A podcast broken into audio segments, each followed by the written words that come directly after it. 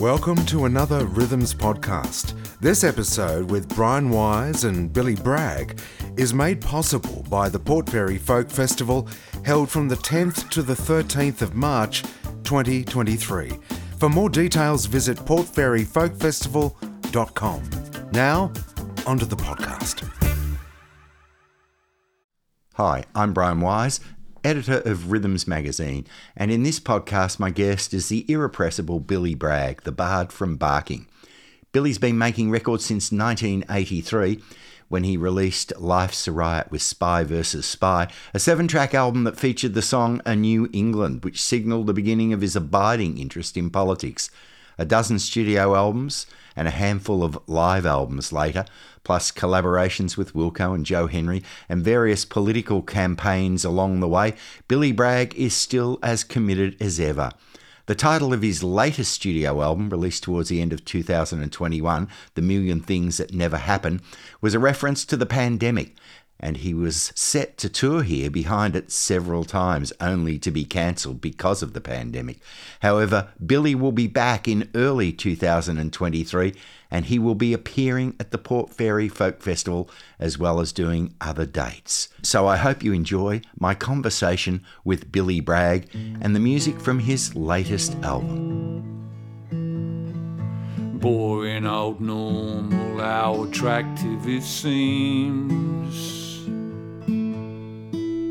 since life came and kicked a great big hole in my dreams. Nice to talk to you. Yeah, and you too, bro. And the days keep crawling past.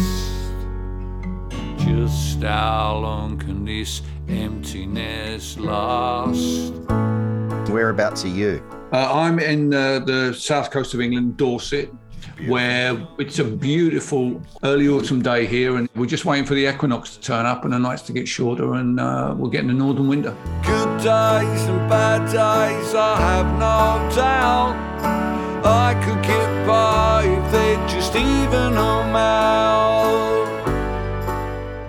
I know that you've done an online gig and people can access that, and that looks pretty spectacular. But have you been able to do any other gigs at all recently? I, you've got a tour coming up sort of October, November, haven't you? But anything else? I do. I have, I have, a, U, I have a UK tour starts in about a month, but no, I haven't done any gigs at all. I've been very careful. My partner is uh, immunocompromised, so I have to be a bit careful. I've been shielding her. And although our mask mandate is ended here, most people, you go to the supermarket, most people are still wearing masks. So we're all being a bit careful, hoping that, um, you know, we might be able to get this thing under control this winter and not have the same winter we had last time. We're looking forward to seeing you out here because it's a series of special concerts, and we were very much looking forward to it, and then it was cancelled. So we can hardly wait to see those. Well, I'm the same. I'm incredibly frustrated about it because it was the next thing when the first lockdown came in in the uh, spring of last year. It was next on the agenda. I was all ready to go, and um, it was put back a year and then put back a year again. So it's been doubly frustrating for me with a bunch of strangers who all share my name. I gathered at the graveside in the pouring Never thought I'd find myself back here again. Yet here I am standing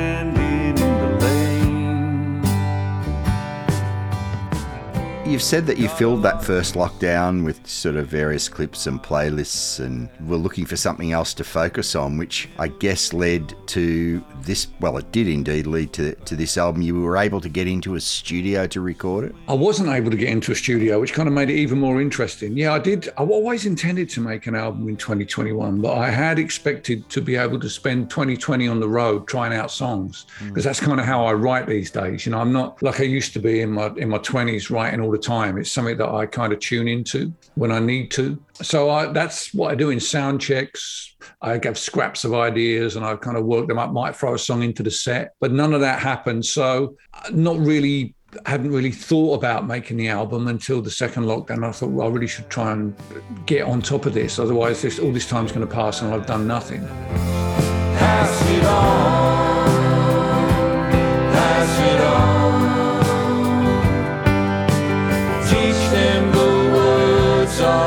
song. Voices for song.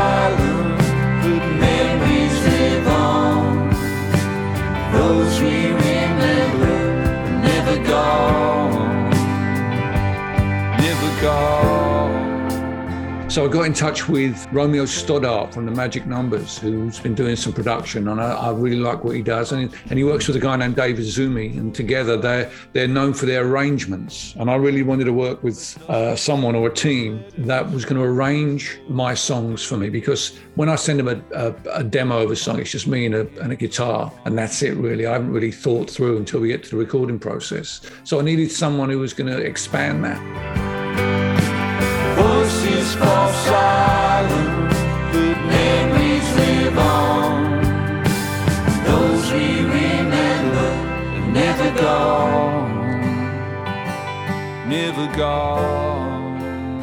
And the weird thing with this was because I couldn't get into the studio, because what happened is we booked the studio time and then the lockdown come back in. So I couldn't physically go there. But Dave and Romeo were in a bubble, so they could work. So I ended up sending them my demos and they would send me back realized backing tracks, which was brilliant because they, they did exactly what I wanted them to do. They expanded on my idea, they arranged my ideas, they added to my ideas. And I, I really like what they sent back. And so it wasn't until uh, springtime when I was able to go to the studio to do the vocals. And by then, most of the album was recorded. It was brilliant. So they put the band, the studio band together. They did, yeah. They put a studio band together. On, on a lot of the tracks, it was just the two of them because Romeo plays a lot of instruments. Dave is pretty good on keyboards, and he has an original Mellotron in the studio, which is a, an old 1960s instrument. Which, when you press a key, it's a keyboard, and when you press the keyboard, it plays a tape sample of a of a stringed instrument recorded in the 1960s. It's a really archaic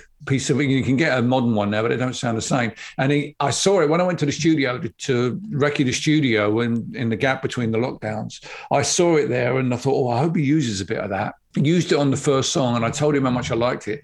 And he said our trouble is no one lets me use it anymore. And i was like well actually because it has quite a woozy sound you know it's that sound of um you know, uh, sort of strawberry fields forever kind of sound. And it, it, seemed that woozy sound, that strange, dreamlike sound, to me was very reminiscent of the feeling of being in the lockdown and not knowing what was going to happen next. That kind of ambiguous feeling. So I said to Dave, look, you know, use it where you feel it, and it's it's on quite a bit of the record, and I really like it. Well, I know Joe Henry likes to use unusual instruments, and uh, you've worked with him a lot, and they do add something to a record, don't they? Because you you're listening to the album, you, you're wondering what that particular sound might be, and it can add just a little bit of extra sort of intonation to it. Yeah, texture. It's true. I mean, particularly when you're a, predominantly a solo performer like me, dynamics and texture become really, really important. But more, more than that, I think there's always a, a sort of subconscious fear or rather a fear, a straightforward fear that you're you might subconsciously repeat yourself after making records for as long as I have you know, I sometimes find myself getting into an interesting chord sequence, and I think, yeah, well, yeah, that's must I paint you a picture. That's why I like it so much. You know, I've already written this song. Chuck it out. You know, so you're you're always trying to to get outside of your the way you think and the way that you write and the, those comfortable shapes you make with your fingers. You know, the chords. And working with someone like Joe helped me to do that, but more so with with Romeo and Dave because they had complete control in the studio, and I wasn't there, so I couldn't sit behind them raising an arched eyebrow when they put the third layer of Mellotron onto something. You know, they just went and did it. And it, as I say, I thought it sounded great.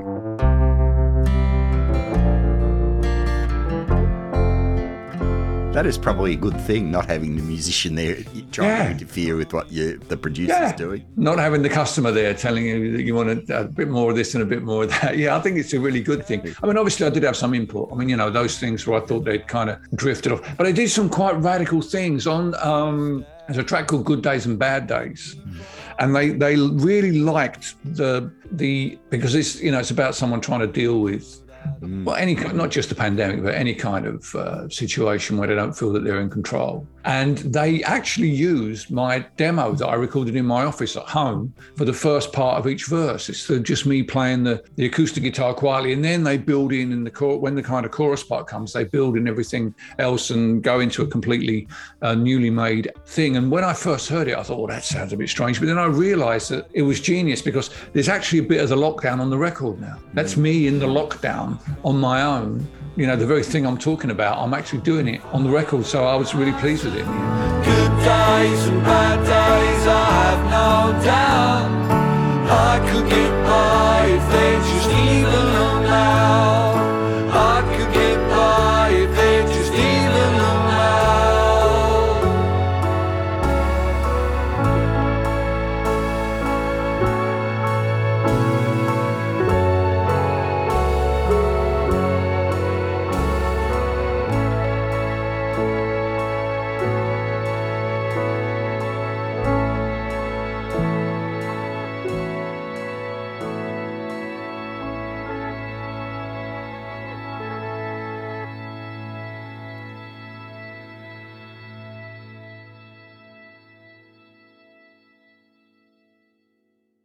normally when I'm in the studio, we're mostly playing live, bringing musicians together and playing live in the room. And we did have a, a, a live day where we we finished a couple of songs off um, that I'd because I I write you when I'm in the studio. It makes me write more songs, which is or finish more songs would be a real uh, the honest part of it because I've always got ideas knocking around. So I had some songs I wanted to finish off. So we had a couple of live days in the studio, and that was great fun as well. So there's that mixture of the the synthesized sounds coming from Dave and the Mellotron and stuff like that, and then also the very much live sounds on tracks like um, uh, Mid Century Modern and Pass It On. I know your son Jack is on the last track. Is he on any other songs on the album? He is, well? yeah, yeah. He came down for the live day. He lives up the road in Brighton. We were in Eastbourne, Yeah. so I said he could come down and play on uh, the track that we co-wrote together, "Ten Mysterious Photos That Can't Be Explained." And because it was live day, he just stuck around. I think he plays on Pass It On, and I think he also plays on uh, Mid Century Modern. That must be great to have him involved in your music, which he has been for a little It is, while. yeah, it is great in the aspect of we've found something that we both love that we enjoy doing. You know, I was once um, driving with him when he was younger and still learning about music. We were talking about the Rolling Stones, listening to uh, Moonlight Mile from Sticky Fingers, and um, I said to him, "Check out this bit here where Keith plays this guitar riff at the end here, and the and the orchestra kind of falls in with him. You know,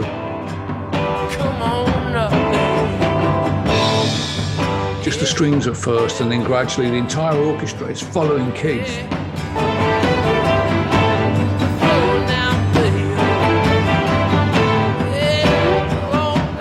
We sat in silence for a while and we listened to it. And when it ended, I said to him, You know, Jack, I never had this conversation with my dad. And he said, Yeah, it's great, isn't it?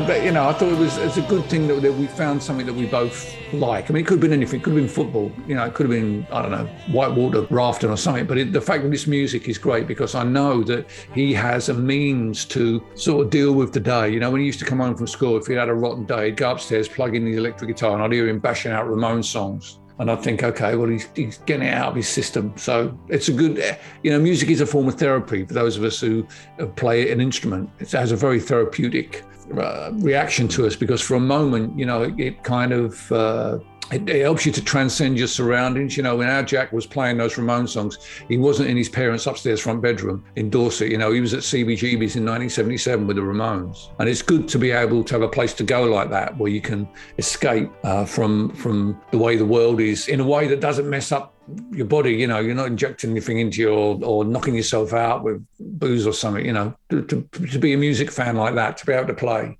like that is a very positive thing to have, I think. Is he going to be a musician or has he got aspirations or have you managed to talk him out of it? No, no, he, he is a musician. He lives in Brighton and uh, works for Deliveroo, like all musicians. Actually, that's that's not true. He doesn't work for Deliveroo anymore at the moment. Actually, he works in, the, in a COVID testing station, sticking straws up people's noses. He's uh, part of the COVID econ- economy at the moment. But yeah, he's playing. He was in a band. He was in a little band called the RPMs, and they had a good go. They went to uh, South by Southwest one year. Oh, yeah. They had a right little bash. They put out a couple of records, but when uh, uh, college came to an end, the band kind of broke up, and now he's he's writing singer songwriter songs, doing open mics. Play was in, did a, had a gig in Camden last week in, in central London, so he's do you know he's out there. Jack Valero, he, he's the name he plays under, and he's out there doing his thing, the same as I was when I was his age. So as I say, I think you know I'm pleased that he's doing what he wants to do. You know, that's a that's a good thing to be able to do. Two lovers meet in the park. Friends bond over drinks after dark.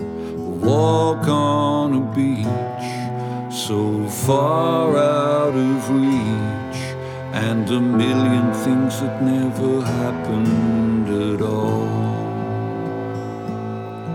Now, the album's titled The Million Things That Never Happened, and you've said that it's not quite about the pandemic, although some of the songs could be related to it. I guess it's a subject that's almost impossible to escape if you're making an album during it, isn't it? It is really. I mean, my albums have always been a reflection of where I am at that given time, Brian. So, you know, usually though, I'm trying to get the audience to come and pay attention to something I feel uh, concerned about, you know, whether it's emotional or political, whatever. But obviously, with the pandemic, it's a universal experience. So if you're going to write about it, you do have to write about it in a way that isn't every song is focused on that thing. So I've tried to write in a much broader way so that people can bring their own experience of the pandemic or of any anything really to it. You know, good days uh, and bad days works like that. The opening track should have seen it coming. Could be about anything that knocks you sideways. You know, and I will be your shield. Although it obviously has its roots in in the notion of shielding during the pandemic, it's the idea of being not just a physical uh, shield but an emotional shield for someone that you care about, a support in many ways. I think that's a universal idea. So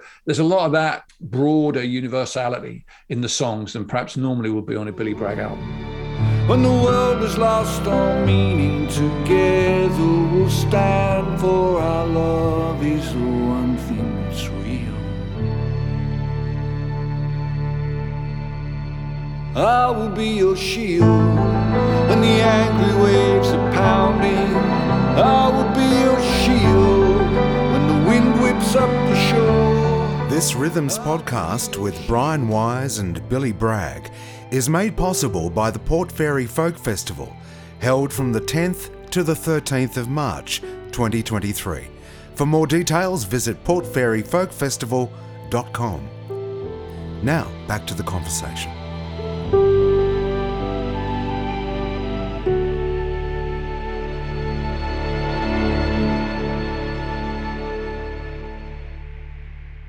One of the press releases I've read says that the album is the first pandemic blues album of our times, which I hadn't really thought, thought about that until I read that read that particular quote, and I, I'm pretty certain you didn't write it. No, I didn't know, but that's what the way people have reacted to it. Yeah. So I think that obviously it's it's touching a few nerves where it should. You know, it's not all about the pandemic. The pandemic is the backdrop to it, but so's Trump. Trump's the backdrop to it. Oh. And also, if you listen closely, sort of rumbling away in the distance, those kind of what sounds like thunder, that's Brexit going down. You know, that's happening as well. You know, all these kind of things. Last Christmas at the old place, a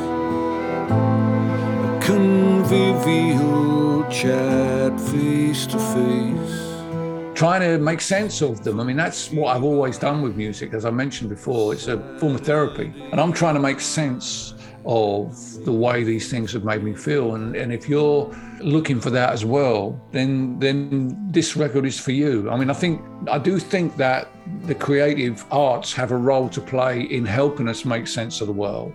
And particularly in this time now, this time of kind of this universal experience of the pandemic, because there's nothing in our lifetimes that we've had that's been like this. You'd have to, I suppose, you'd have to have lived through the Second World War mm. to have been in a time where there was a universal experience. So this, this is not a place we've been before. And I think when we come out the other end of it, we will be changed. We'll have, have a different perspective on society, on ourselves, on our, uh, you know, fellow citizens. But most of all, I think we'll, we'll have a sense of loss.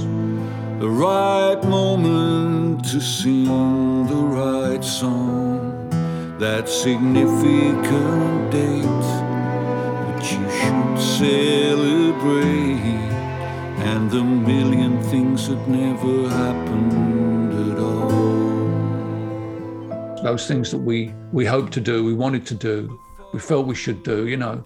And it'll be everything from the trivial meeting mates up the pub to the the you know the the traumatic experience of not being able to be present when someone you love passed away. You know that I think that's going to be something that stays with a lot of people for a long time. So that that sense of loss is what I'm really referring to in the title track.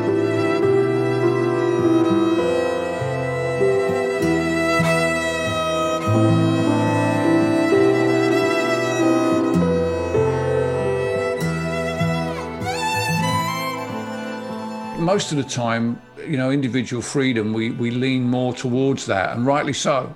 People should be able to do, broadly speaking, what they what they want to do, provided they don't harm anybody else. But in the times that we're living in, I think we have to lean more towards the idea of the common good and recognise that in order to get through this, we you know we have to do things that we might not normally want to do, whether that's wearing a mask in the supermarket or getting vaccinated or whatever. Because, you know, those people out demonstrating at the weekend against vaccination, against the mask mandate, you know, I want the pandemic to end as much as they do. But I think in the end, the, the only way we're really going to get through it in a way that is not really about individual liberty, but is about compassion towards people who are immunocompromised. And trust me, there are more people who can't go out because they're not well enough to to have COVID. COVID would kill them. There's more people like that than there are people out on the streets complaining about their individual liberty. So you know, we I'd prefer to think of those people, the immunocompromised, those people who are, are not able to be part of society, and do everything I can to bring them back. And so then we can go back and and lean towards individual freedom again in the way that we we like to when we can. But at the moment, in what we're going through, I mean, we you know in the UK here, you know, we have the second highest number of active cases in the world in the UK. Hmm. And in, in Europe, we have the, the highest number of deaths and the highest number of cases. So the libertarian attitude that our government has towards this pandemic has not helped people here. You know, we should really have been a little more strict. And I know people are chafing in Australia and in New Zealand as well, but you have managed to keep your cases down in a way that we haven't. Should have seen it coming, but I didn't have the time. Far too busy grafting to pick up on the signs. It came up through the static and hit me from behind. I should have seen it coming, but I didn't have the time.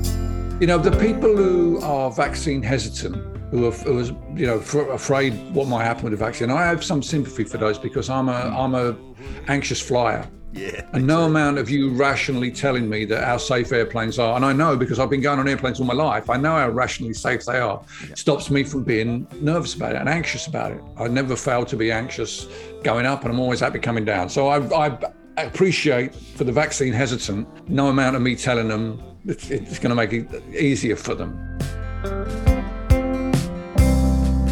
But those people who say it's all about their personal liberty, I'm afraid I, I really don't have much time for those, you know.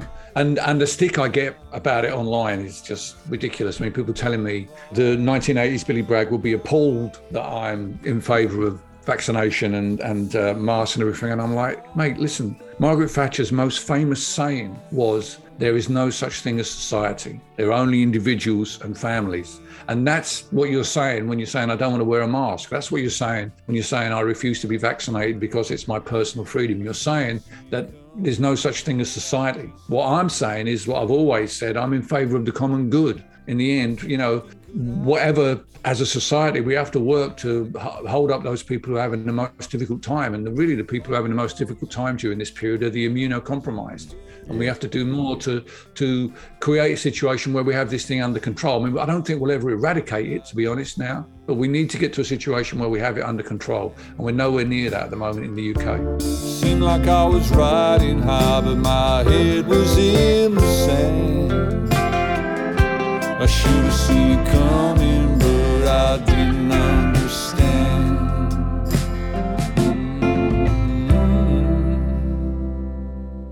Now you mentioned the the song "Should Have Seen It Coming," which is the lead off track, which could have even been inspired by something that Woody Guthrie did. Really, it sounds as though it might have come from that sort of thing. But and you can think of it as a comment on the pandemic, or as you mentioned, much more widely. But it seems to sum up the the dilemma we're going through. a lot of the resonances early on for us in the uh, in the first lockdown was the uh, Second World War and the Blitz. Mm, yeah. You know, that was many people. Uh, you know, said that that had a, uh, and both it was both used to encourage us to you know to do what we could do, but also to sort of make people think, well, we have been through tough times before, and perhaps we can get through these tough times again by working together. So I think it's a, it's helpful to have a reflection, whether it's from fiction or whether it's from uh, folk memory, to realise that you know, you know we have faced up to these things before.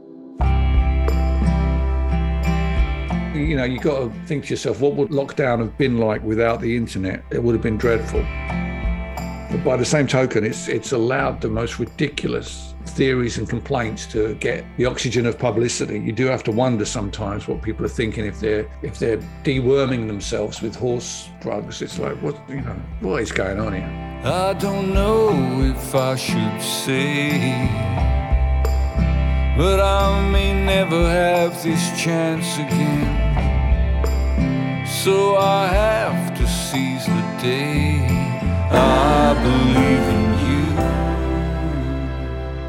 Billy, I just wanted to say, I mean, you mentioned the song Pass It On, which is really about sort of ancestry and, and heritage and things like that in, in a way. But there, that is just one of quite a few or several beautiful ballads on the album, which I guess is sometimes overlooked in your work, the, the, the ballad writing, because there are some beautiful songs here. And I could mention I Believe in You, and th- those songs really stand out to me in a way. Well, I've always had a, a feel for ballads. You know, I, I listened to a lot of singer songwriters in my youth. Um, was a great admirer of songwriters like uh, Paul Simon, um, you know, Jackson Browne, those kind of guys who wrote great ballads. So I do, you know, I do find that it does. You know, you don't have to be angry all the time. And if you're going to try and put across a compassionate idea, sometimes uh, it, it's make it works better if you if you you know ease people into it a little less stringently. So yeah, I, I love those songs.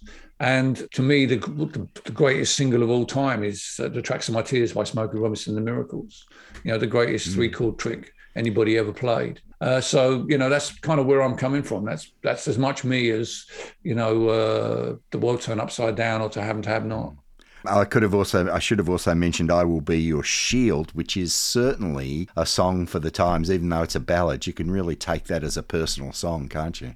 On, on a number of levels, I think, yeah. I mean, it was very interesting. I wrote that towards the end of the process. And when I sent it to uh, Dave and uh, Romeo, they're like, well, what are we supposed to do with this, Bill? You've written a bloody torch ballad here, you know, power ballad. What we gonna, how are we going to do this? It's just kind of, so I was like, well, let's just go in the studio and Romeo, you play on the piano and I'll sing it and we'll see what happens. And that's what happened. I mean, that's me and Romeo doing it live. That's live. In fact, I think if you listen closely, you can hear the foot pedals on the piano moving because it's literally me and Romeo in the room. We did, we ran through it a couple of times and it made the hairs on the back of our necks stand up. So we went upstairs and shaved the back of our necks and then we came down and recorded it. In the battle against your demons, I, I will be your shield. When the world has lost all meaning, together we'll stand for our love is the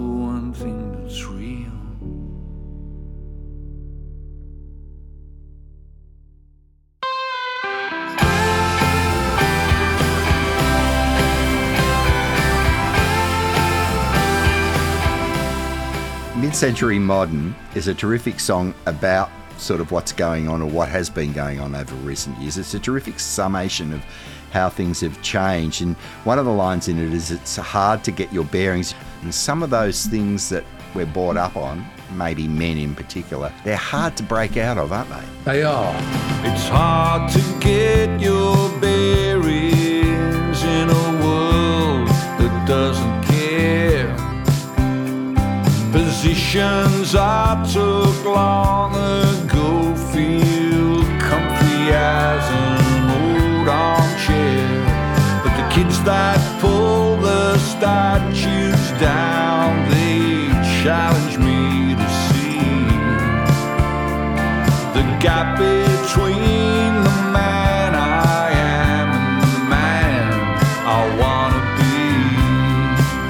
wanna be. Mid-century modern is a, actually a, a style of interior design. But when I heard that term, I thought, well, that's kind of me and my generation. We're kind of mid-century modern. You know, we really need to be in a headspace where we're able to update our our worldview away from the politics that we learned in the, you know, in my case, in the 1980s. You know, Margaret Thatcher's dead, so you know, you can't ask her what she thought of your portrayal of her in The Crown anymore. You know, she's gone.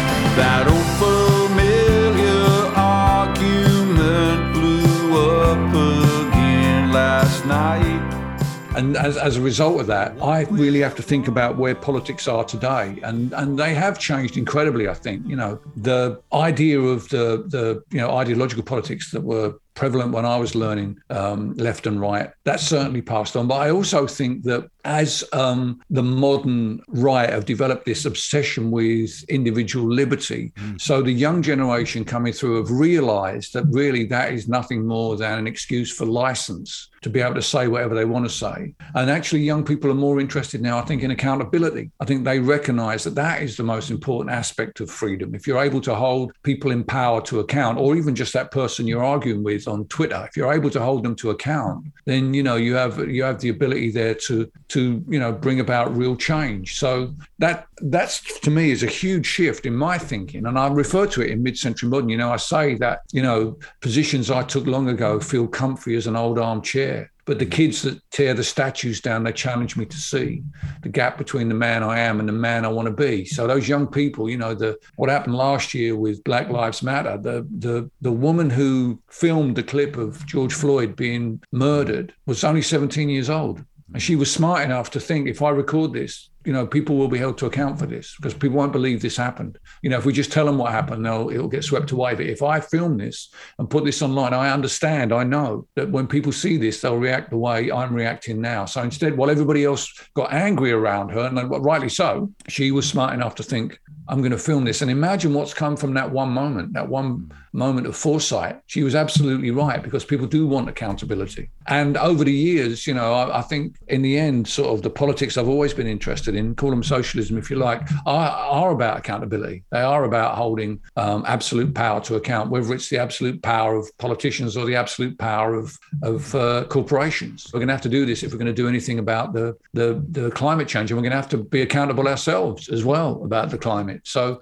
I think accountability is, uh, to me now, seems Uh, absolutely central to my politics. And perhaps it always was, but I didn't recognize that. And that's what I'm trying to talk about in that song. You know, it's not like I've shifted hugely in where my politics are coming from, but I've realized that actually, you know, the things I've been talking about all this time are actually manifest in a different way now. And I need to adjust to that way in order to keep faith with my original politics. Because as you said, you know, you, you're not comfortable with the uh, word of the idea of Australia Day, and you'd like to move on to refer to, inv- I think it's Invasion, Invasion Day, is Day. it what they call It it? Is, yeah, yeah, it is Invasion Invasion. Day. You'd like to call it, you know, none of us are as, as young as we were, Brian, you know. And I'm trying to, you know, I'm a 63 year old bloke. I'm trying to make an album that reflects that without being, you know, churlish about it. And I'm also trying, you know, and I also want people to, who are listening, are also my age, to realize that they also perhaps have to reappraise their politics and have, you know, pay a bit more attention and try and find another way to articulate what it is they believe in that makes sense to young people today and is able, allows you then to be part of the debate.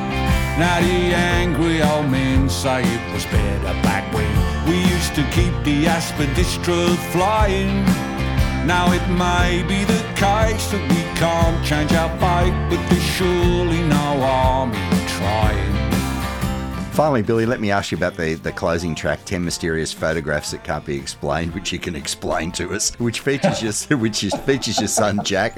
And as you said, it is a stomper. You'd like to finish an album with a stomper, and it's a, it's a I think beauty. so, yeah. It's great. Yeah. Tell us about that particular song. Well, 10 Mysterious Photos That Can't Be Explained was a, a website, the name of a web page that keep, kept popping up at the bottom of my screen every time I was on YouTube, all through the lockdown. I never did look at it because I knew that probably I could explain them and probably it wouldn't just be 10 photos, it would also be 15 adverts as well. But it was there all the time, niggling away. And I and for someone like myself who's A, an autodidact, and two, really, really curious, that wormhole, to go down that wormhole, for me is really, really dangerous. And so I wanted to try to write a song about that because, you know, I'm, I'm not against, you know, I don't think the internet is a bad thing, but I do think it reflects humanity. It's who we are. You know, anything good or bad in there is us reflected. It's not, it's not the, the medium, it's us that's the problem. So I wanted to write a song about that. So I wrote this song and it was, it, you know, I had loads of great lyrics and, but no chorus. It had an A part and a B part. It just went round and round, you know. And my son, who heard the song uh, over Christmas, he came home and I played him some of the tracks and that I'd been sent from the studio and sang along. He was like, oh, you know, that 10 mysterious photos bit, Dad, that should be the chorus. And I was like, yeah, but then that would mean I have to get rid of all these lyrics and I don't want to do that. So he said, well, write a middle eight. And I'm like, oh, God. yeah, right. This is the song, Jack. This is how I've written it. Okay. But uh, he said, look, let me have a go and see if I can find a middle eight. So he took the lyrics and he came back half an hour later and he played it to me. And it worked fine with the chorus as that bit, 10 mysterious photos, and the other lines as middle eight. So that was how I recorded it. And he came to the studio on that day and uh, we had a lot of fun. I mean, he's, you know, he's been a songwriter for 10 years, but he's never been around when I've been making albums. The last album, which was 2013, I made in Los Angeles. So he wasn't around for that. And then the album before that, which was made in, I think, 2006, I'm not even sure he was writing songs then. So this is the first time he's been, you know, sort of engaged in songwriting enough to be able to, to get involved. And I, you know, I enjoyed the process. He came to the studio because he only lives up the road from the studio. He came to the studio on that day and played on the song. I hope, you know, we, he might come to me with an idea and say, you know, I'm stuck on this song, Dad. What do you reckon? You know, because we've, we've talked about songwriting before, but not in a, I've never been critical of his songwriting. I've never tried to take one of his songs apart and put it back together again. But I'd like to think that now he's, he's had a bit of that working with me that we might be able to do that if he wants to. You know, again, it's up to him. I don't want to be rock star dad and start telling him how to write songs. He's quite capable of writing a great song himself without me looking over his shoulder. But if he does get stuck, I'm happy to come and give him a hand. And likewise, next time I'm stuck, I'll ring him up. Say, what do you ring to this? Ten mysterious photos that can't be explained are draining away the best of my day and fragments of songs that I never wrote are rotting Well, your friend Joe Henry's recorded with his son Levon. There- might be a chance that you two might record together. You, Exactly. In fact, I saw Paul Weller with his daughter on the telly the other day on, on on his new single with his daughter. So it's obviously a coming thing. But it's just a great for me. It's just a great uh, sort of passing on the baton. You know, he's he's seen me you know throughout my career, and I think he he found that uh, you know I suppose he figured if the old man can do it, it can't be that hard. Maybe I should maybe I should have a go. So he's he's pretty good actually. You know, he's written some songs that are really I've found really you know great earworms that I've, I still hear from time to time pop up, and I think, oh, that's that one of our jacks. That one, that's brilliant.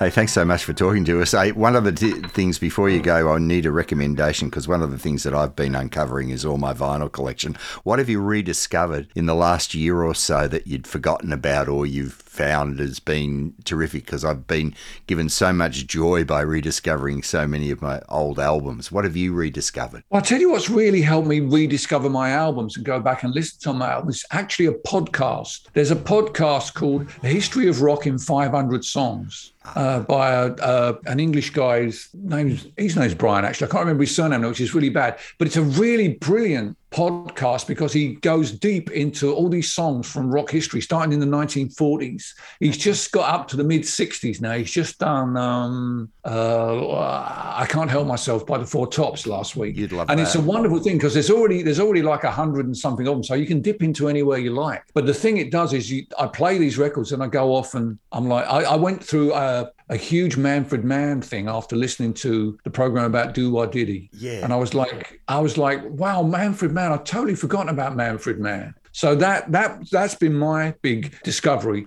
during the the, the pandemic is listening to, to history in, in 500 songs has drawn me to loads of material that I haven't that I haven't even really listened to. I mean, I never really listened to Manfred Mann, but I'd heard him if you know what I mean. You know, you just picked him up in the ether. So going back to that has been brilliant. Great. Hey, thanks for talking to us. All the best. And uh, we'll, we'll see you here early next year. Fingers crossed, Brian. Fingers Good crossed. Bye. Tell you about the the music that they're putting down. They started to play rainy day, and the people came from miles around. They didn't come for the rhythm. From back in the 60s, that's Manfred Mann, led by Paul Jones on vocals. Over recent years, he's been presenting a blues show on the BBC and he's still singing. Still sounds great, and that was one of the rediscoveries of Billy Bragg during the pandemic. And Billy Bragg was our special guest on this edition of the Rhythms podcast. Of course, Billy will be back in Australia for some dates and also appearing at the Port Fairy Folk Festival. And we also heard a selection of tracks from Billy's latest album, The Million Things That Never Happened, and Moonlight Mile from the Rolling Stones album, Sticky Fingers. Well, I hope you enjoyed our podcast. I'll be back again next week with another Rhythms podcast. This Rhythms podcast with Brian Wise and Billy Bragg has been made possible by the Port Fairy Folk Festival, held from the 10th to the 13th of March 2023. And for more details, you can visit portfairyfolkfestival.com. For more conversations with your favourite artists, subscribe to Rhythms on your podcast app and unlock hours of incredible listening with your favourite artists. You can find the latest articles and images to go with these podcasts by visiting rhythms.com.au.